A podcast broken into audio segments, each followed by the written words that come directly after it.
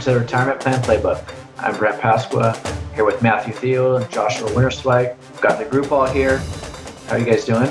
I'm, I'm doing great, Brent. I'm really excited to record this podcast today. So we're on episode 30, and today's topic is the best strategies to sell your business. Uh, just wanted to start by asking a question. Baseball just started, and basketball is starting soon. What are your thoughts on sports right now? You forgot hockey, man. Hockey, starts on Saturday too. Yeah, so sports are back. I'm loving life. My wife's not that happy because we just watch baseball every night, and soon to be basketball and hockey. Um, so the the days of streaming Netflix are over in my household. I was uh, not as excited for baseball this year, probably because of the COVID and everything that's going on. But uh, like really excited for basketball to start up. I think just because the Lakers, you know, were paused at such a crucial time. They were doing so well right before the the pause for this season. So, but excited. I'm in the same boat as you, Matt. Too. My wife's upset that sports are on the TV all day now and all night, and uh, I think she's getting sick of it. I think there's a lot of reasons why to be excited about sports. I mean, not only was it gone for so long, but then there's these new styles of how we're doing the season. So there's so many unknowns. Basketball is, I still don't quite understand it, but it sounds like it's a tournament. And then uh, hockey's going to be, I think, a tournament, right, Matt? Yeah, I'm, I'm not quite sure what hockey's doing. All I know is hockey has the smartest TV schedule. I, I think what they're doing is they're showing a, like a game every three hours, so no games will compete against each other, Smart. which is kind of cool. So you could do a marathon. Right, and then baseball is just on an island, you know, always, and they can't even get through one weekend with the team, you know, sweeping through COVID. So it seems like basketball, MLS, hockey, they've all done it the right way, and then there's baseball. Yeah. They always kind of do their eh, like their own way. They can't change for anybody. It's that uh, that old traditional sport, I guess, huh? Yeah, but it's fun to watch, and I'm glad it's on TV. And so at least we have some sports starting up and excited for what's coming. Uh, let's start with the hot take headlines. A question I have is Is the 60 40 traditional portfolio dead? It's been talked about a lot lately. I've seen a lot of articles on it. Matt, let's start with you. What's your thoughts? Uh, Brent, they wrote these articles in 2010 and the 60 portfolio has done really well since then. And the thing the thing with the 60 40 portfolio is it, it's really created to do two things. One's the 40, the bonds, is created to give you stability in retirement, create that income, right? On the 60, the stock is for the growth. And unless you really think, you know, bonds are going to return negative for a 10 year period, then no, the 60 40 portfolio is not dead. It's still alive and kicking. And uh, during the sell off, it only dropped by 20%. So no, it's it's still alive. It's still kicking. It's, it's still the best portfolio for retirees. I think it's just easy to say with bond yields being so low, right? Like that's where it's it's dry. A lot of the headlines, you know, driving from is bond yields are, are very low. They're predicted to be low going forward. But again, with portfolios, we're not just only thinking about the short term. And we've seen the track record of the 60 40 portfolio. Like 82% of the time, it has positive rates of return. And so, you know, looking at it just in a very small time frame, I think is, you know, easy to say that it's dead, but uh, I think I'm with you, Matt. I don't think the 60 portfolio is dead. I think it does serve a great purpose. It has one of the best track records over the last 50 years.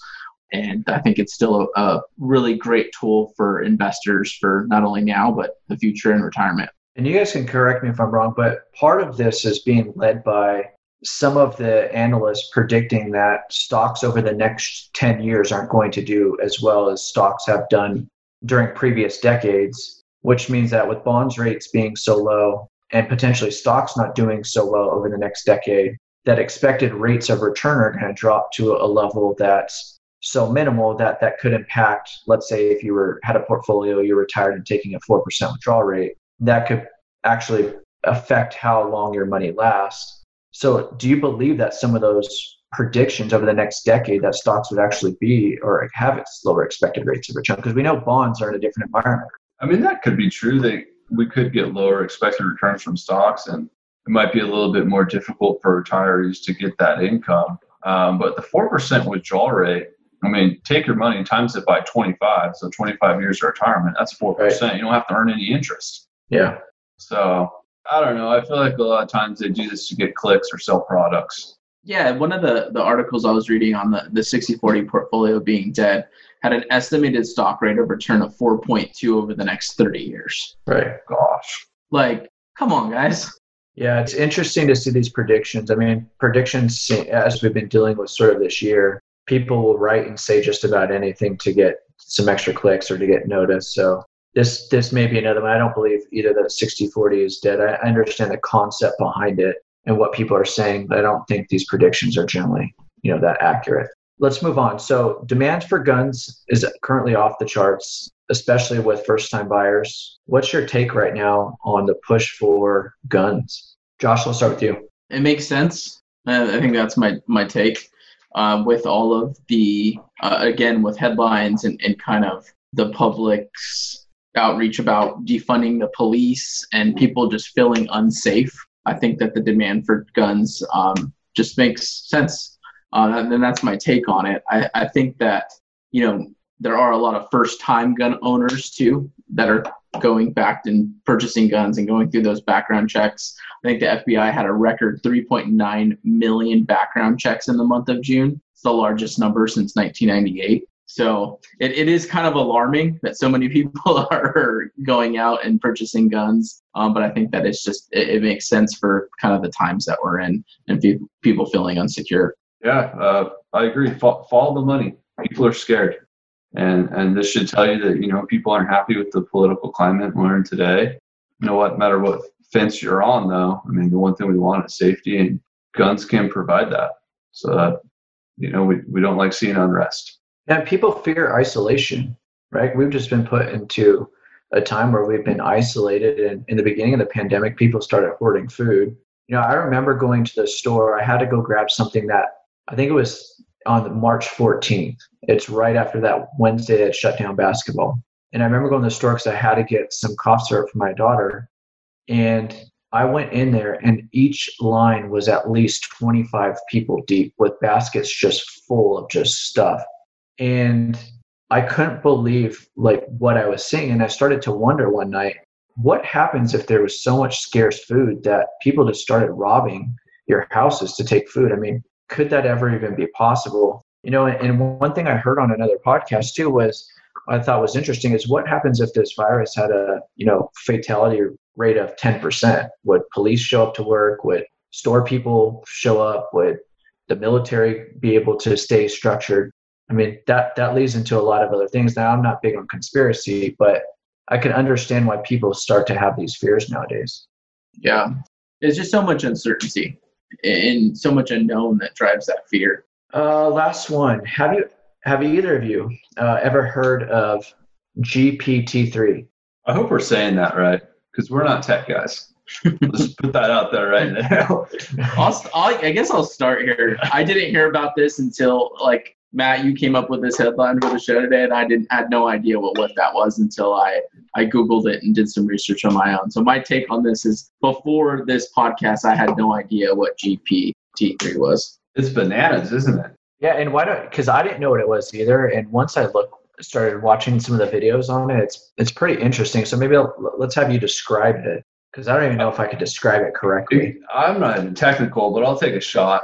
A bunch of smart people I believe Elon Musk is involved, have created this software language called OpenAI. And this GPT-3, I think, is some kind of generator where you tell the software what you want it to do and it does it for you. Um, for example, if I said, teach me how to paint a flower, I, I've seen online where it comes out with step by step instructions on how to paint a flower if I put a paragraph in and say turn this into legal speak, right, like how a lawyer would write, it could turn it into a legal language. It, right, and you could you could have it something like you could have a topic on a book that you want to write, and you just write out some of the basic topics, and it could basically write a whole book for you. Yeah, exactly. It's it's insane. I thought that was really fascinating. That like because it it continues to adapt on its own. Like a lot of like the artificial intelligence, like we have to continue train it but like it's constantly adapting to your own language and like its language. I thought that was kind of crazy when I read that. I don't know if I explained that perfectly, but but you could see how it could really change business and and even podcasts. Because if let's say you wanted to do a topic, you put the topic and the contents in there, it could literally produce maybe a voice animated podcast for you. Mm-hmm. Oh yeah, absolutely. And then to go back to the 60-40 real quick, stuff like this is why I think you should be bullish on stocks, man. Like they're literally creating software that does you know the most rudimentary jobs and now it's starting to do the most detailed and hard jobs like wait till companies get a hold of this wait till more smart people get this in their hands and imagine what they're going to create Yeah, absolutely.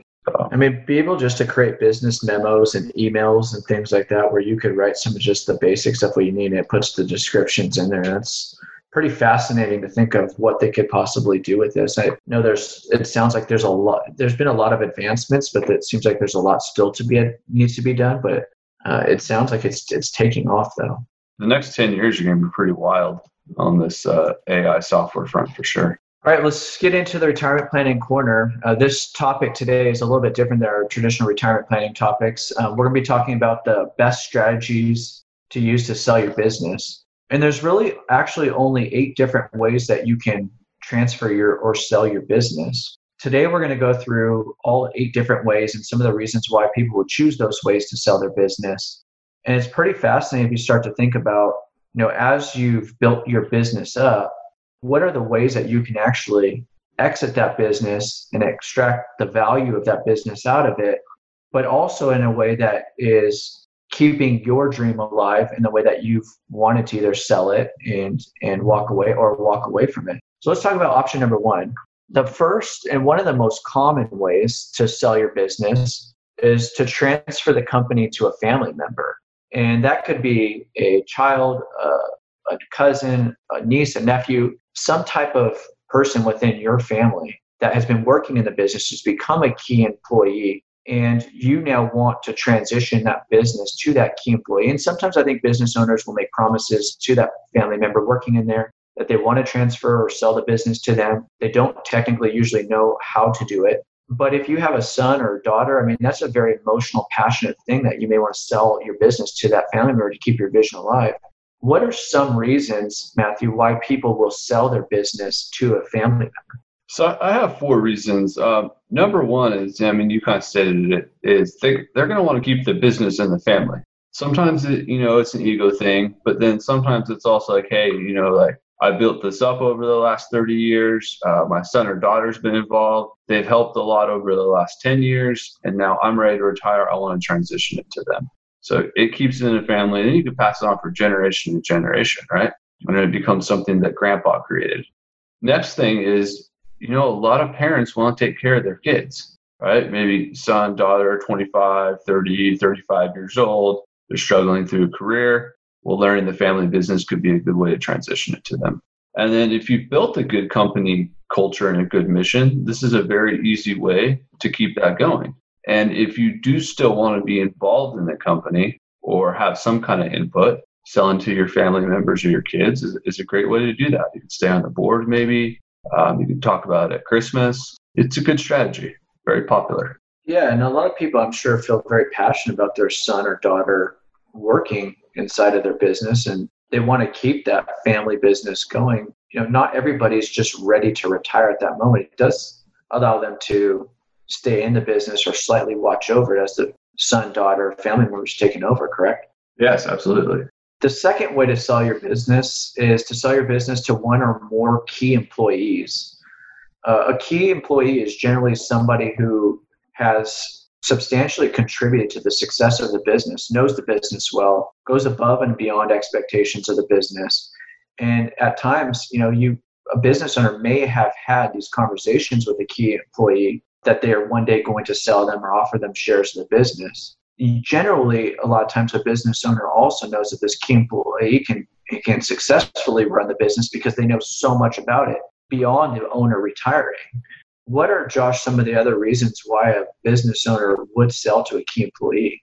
The selling to a key employee is very similar to selling to a family member, right? They just don't have that relation. It's, it's selling it to someone that's already inside the company, that's already part of the entity. And so you're selling it to that known party, which is the key employee. Um, so a lot of the same reasons, like continuing the same mission and culture that that business has already built, keeping that business in the community um, with the same infrastructure that it's already had. Um, and again, with this strategy as well as selling to a key employee, and this is very common when someone doesn't have maybe a family member to transfer it to as well. Um, but it the owner can remain involved with the business. Um, and so, if an owner again wants to see and reduce his risk after his exit by staying involved with this strategy, he can do that while maintaining, you know, everything he's built um, and transferring it to someone that he knows, you know, for the most part, likes and trusts at the same time um, and, and can be you know a very good strategy for an owner to exit the business now if you're a business owner and you're thinking about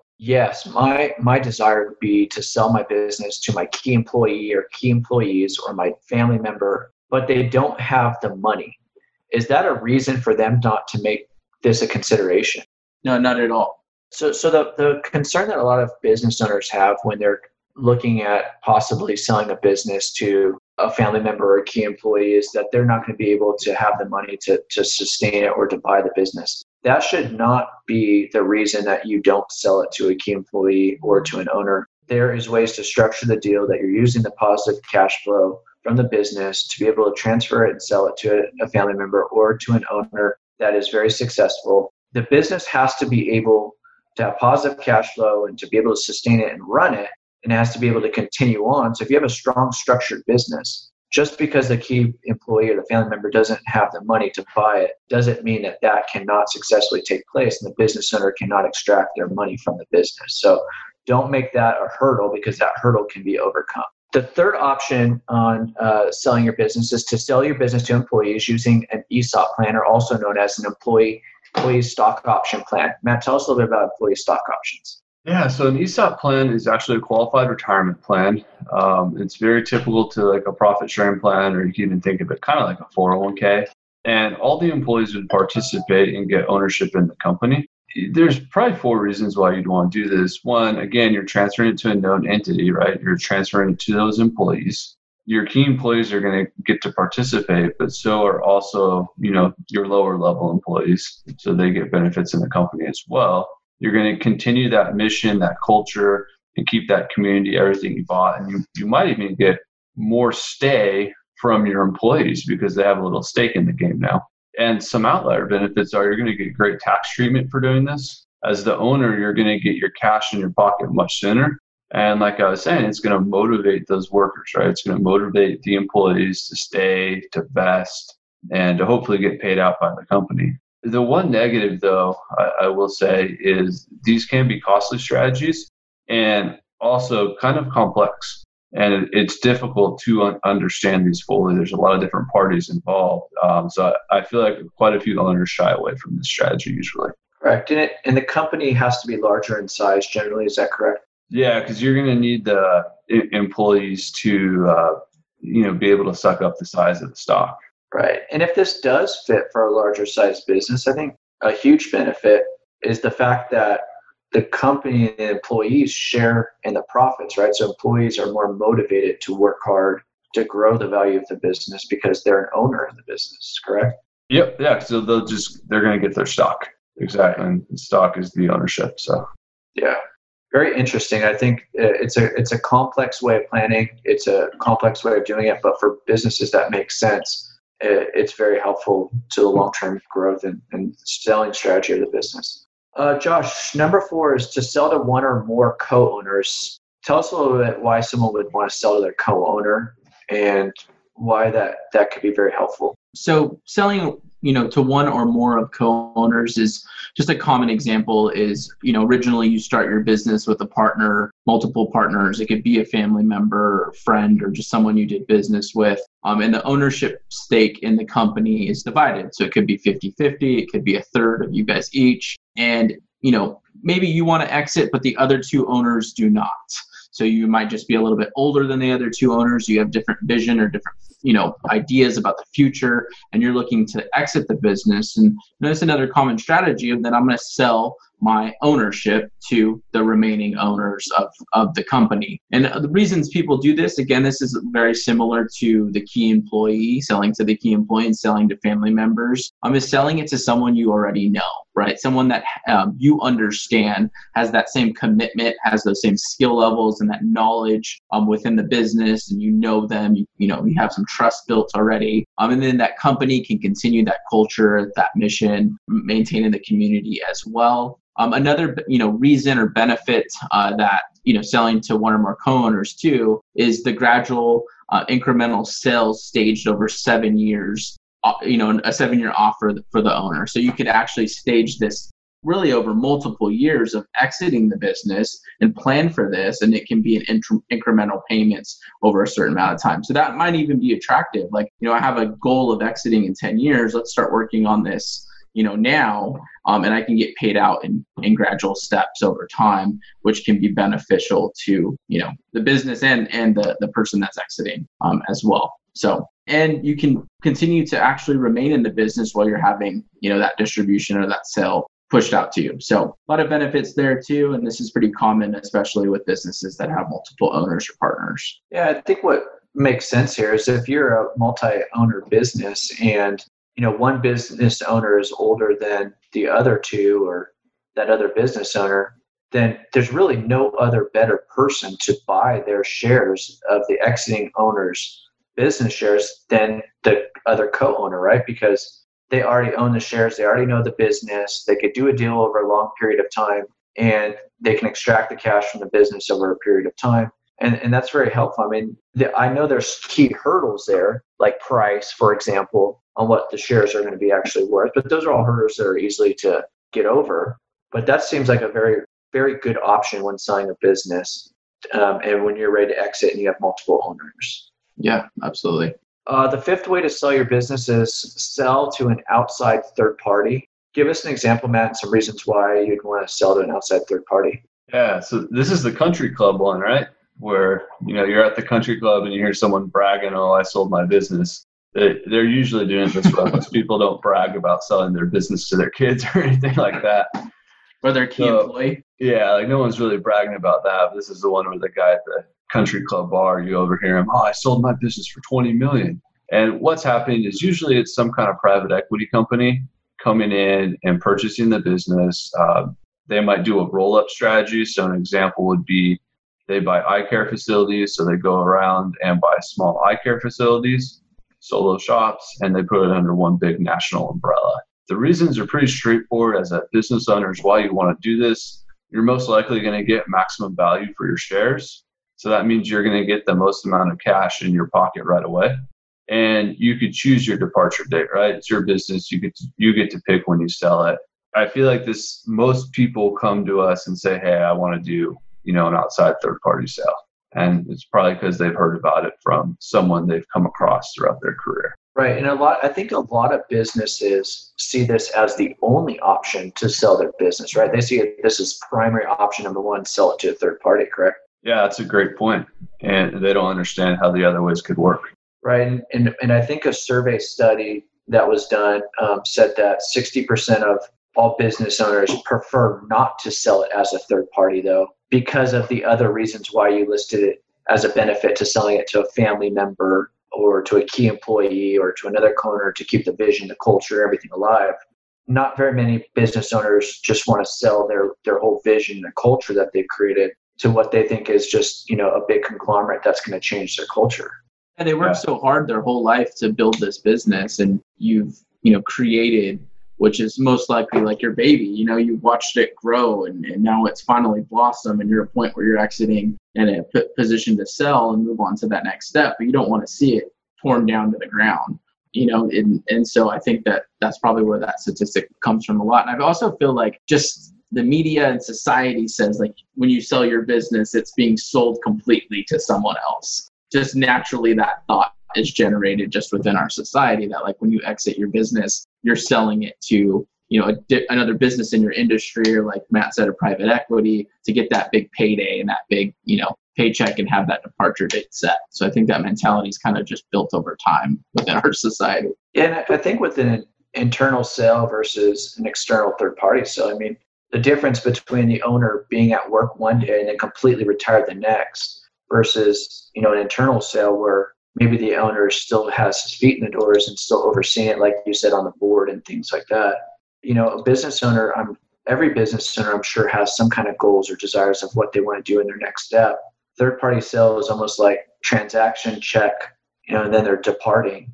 So not always really the best option. There's there's a lot of options but this is third party sale is the most uh, thought out decision in terms of that's what most people think they're going to do. Uh, option number six of the eight ways to sell your business is to engage in an initial public offering, or also known as an IPO. Example of a more recent one would be Uber going public. Let's talk a little bit about this, Josh, and what are some of the reasons that people to do an IPO, and are these very common?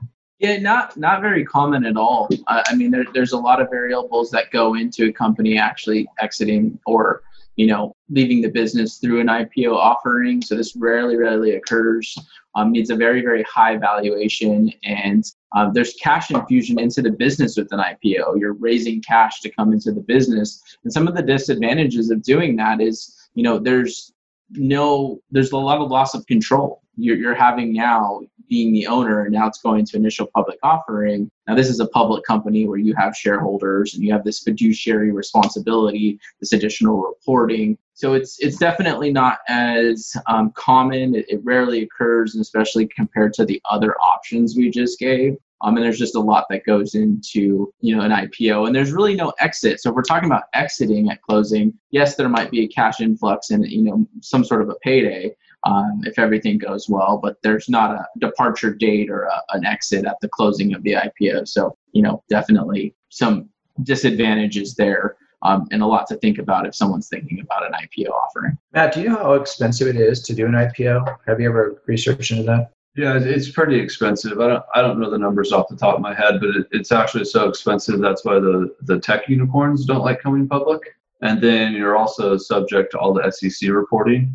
So it really takes the fun away from being a business owner. You have to report to the SEC. One thing that's coming on, on the market, maybe we'll do a separate pod um, another day, but it's SPACs. So that's a specialty acquisition co. And that's a little bit different of a way to actually go public instead of going through the IPO process. It's getting very popular right now. A couple companies you may have heard of that have done it is the this Richard Branson's uh, the Virgin Space Company. I think it's called Virgin Galactic, right? They did they did a SPAC. DraftKings did a SPAC, and they're really really popular strategies right now to come public because it is a little cheaper than doing the IPO process. And generally, I mean, a company is pretty large if they're going through the IPO process, right? Yeah, I mean, there are some cases where you get you know 100, 200 million dollar businesses, but for the most part, we're talking about companies with you know billion dollar plus valuations. Like I think when Uber came public, I believe it was valued over 100 billion, but I could be wrong. Option number seven uh, would be to retain ownership but become a, a passive owner. Why would somebody really want to do this, and what are some of the reasons people do do this? I honestly don't like this strategy. Like, so an example would be, you know, you're you're a business owner, and essentially you're going to keep all your shares, and you're going to put somebody else in charge, but in a way, you're not going to give them a ton of skin in the game and you're going to gradually become less active in the business. That's great, but I don't think you built your business by not showing up every day. So th- this is one for me, I, I don't think is really good for owners to consider. But I mean, some of the benefits is you could maintain control. You'll keep your income high because um, you're still going to own shares in the business. Um, if the person in charge who is running the show for you is good, then your shares will appreciate over time. But to me, I'm, I'm not a big fan of this one. And this is sort of Josh like becoming a silent owner, correct? Yeah, yeah, it is. And I just I feel like this exit is like more of an exit without a real plan.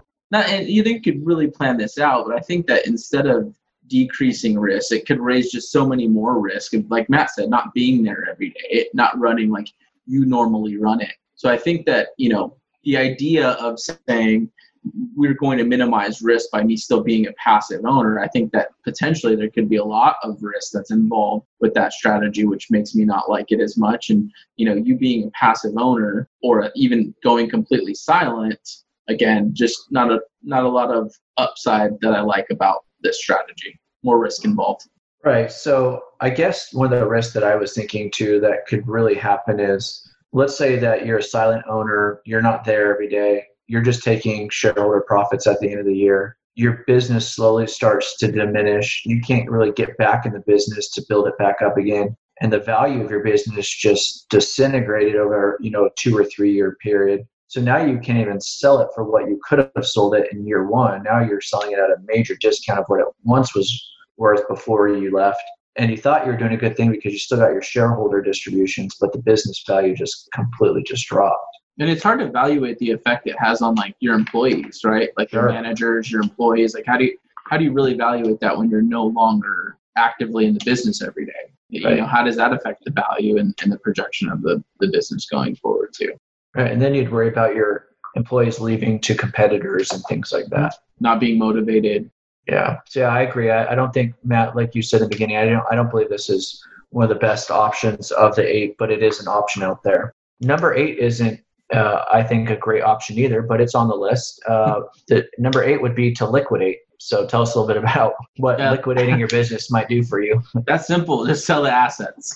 You're you're selling all of the assets, and this is this is really common when um, give an example of when uh, an owner would liquidate a business is a health event, right? There's a, a traumatic health event where we have to quickly come up with the cash that the, the some sort of cash asset uh, value from the business that's left. So a health event is just what pops into my mind first. Of someone becomes very sick, we have to liquidate, you know, the assets to pay for, you know, whatever's needed to be paid for at that time for for the owner, um, because all of the equities within the business. And also, I mean, really the reason just there's there's no other real option for the owner at that point. So if they've all looked at all of those seven other options and they're not obtainable, liquidate is that final strategy of we just have to sell the assets and the business is is no longer.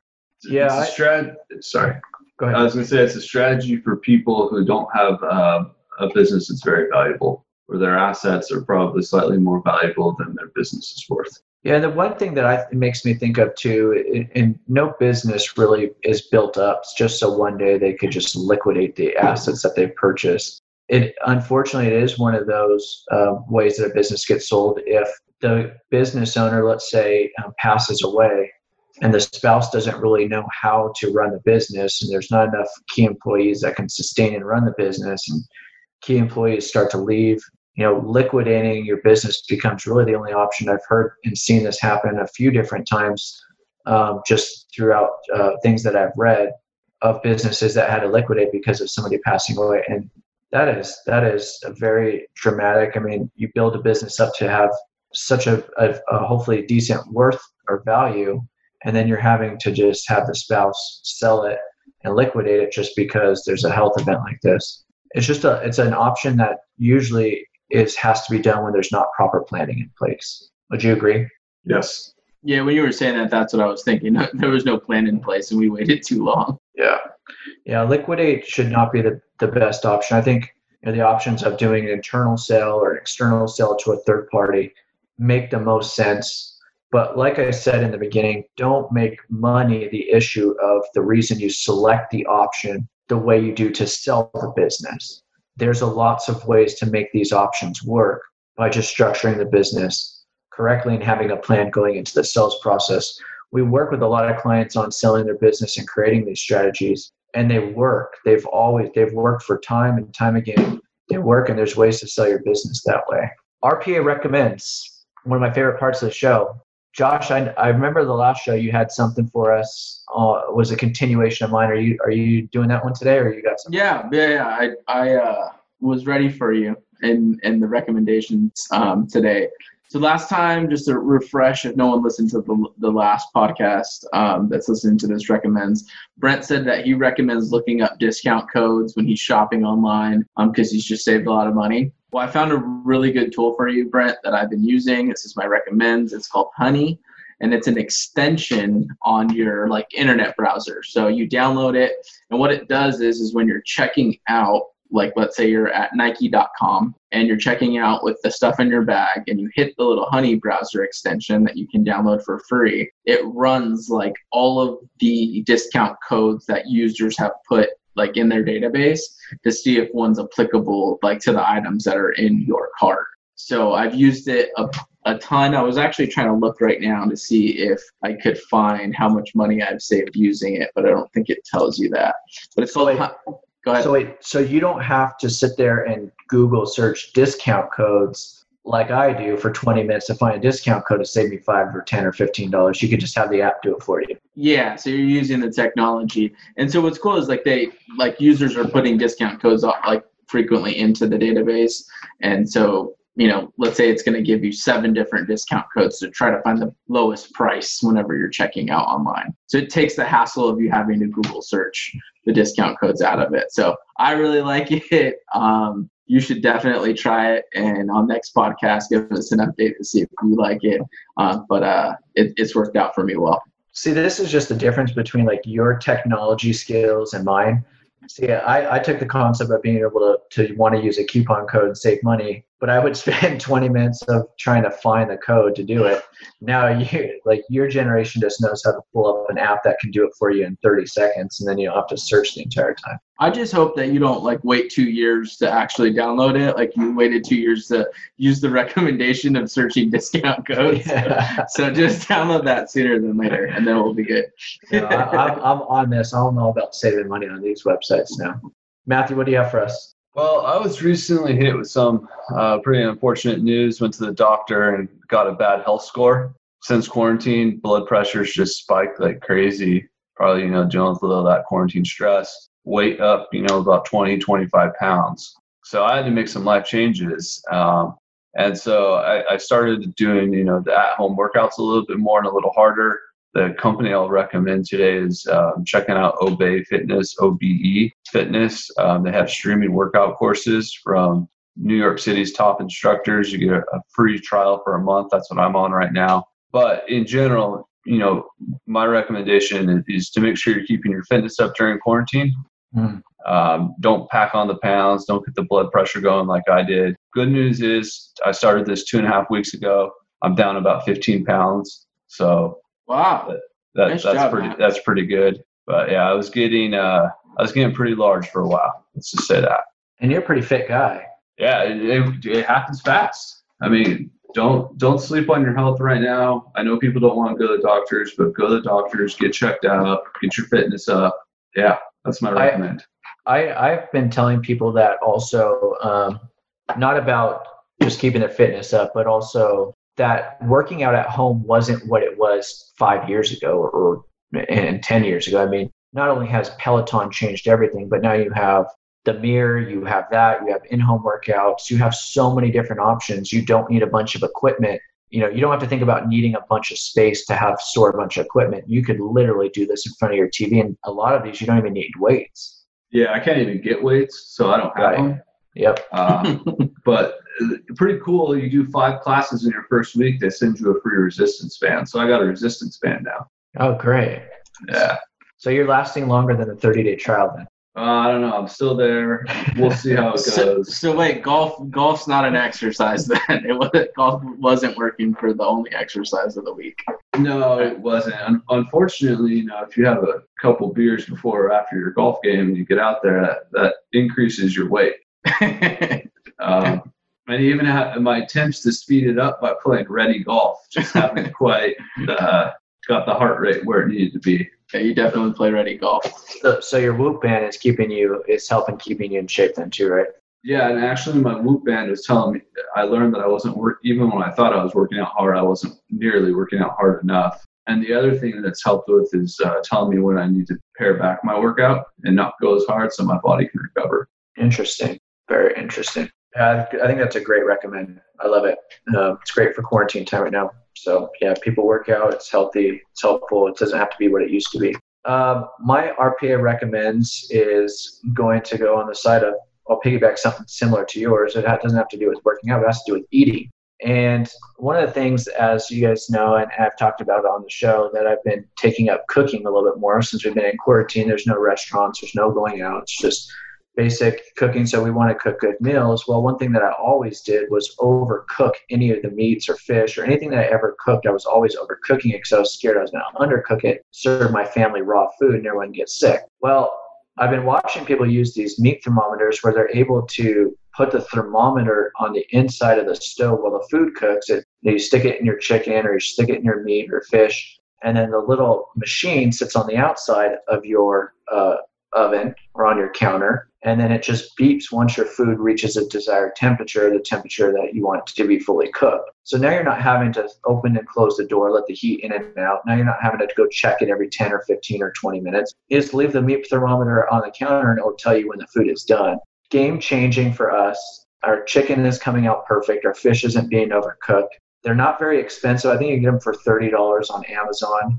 But they have the two probes that go from the little monitor into the oven that you don't you could leave it in there as when the food is cooking which is really crazy because you didn't think that wires could run into the oven but it works perfectly fine and a lot of people use them for barbecues now right josh like the Traeger Yeah. grills and all that Yeah, yeah, they're real popular, especially when you're like smoking meat for a long time. But uh, I don't have one. That's a good recommends because I've been like debating whether to getting one, uh, Yeah, I a should get thermometer, and just to try it out. So you have to send me the the link to the one you got, Brent, if you like it. absolutely yeah and i think um, like if you cook fish just slightly over the temperature it just comes out dry. So by hitting that perfect temperature it just makes your food come out great. So it's really helped us up our, our skills in the kitchen. We thank you for listening to retirement plan playbook.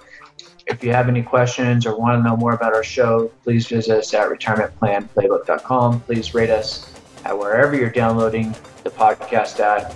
Uh, we thank you and we'll see you next show. Bye-bye. Bye, guys.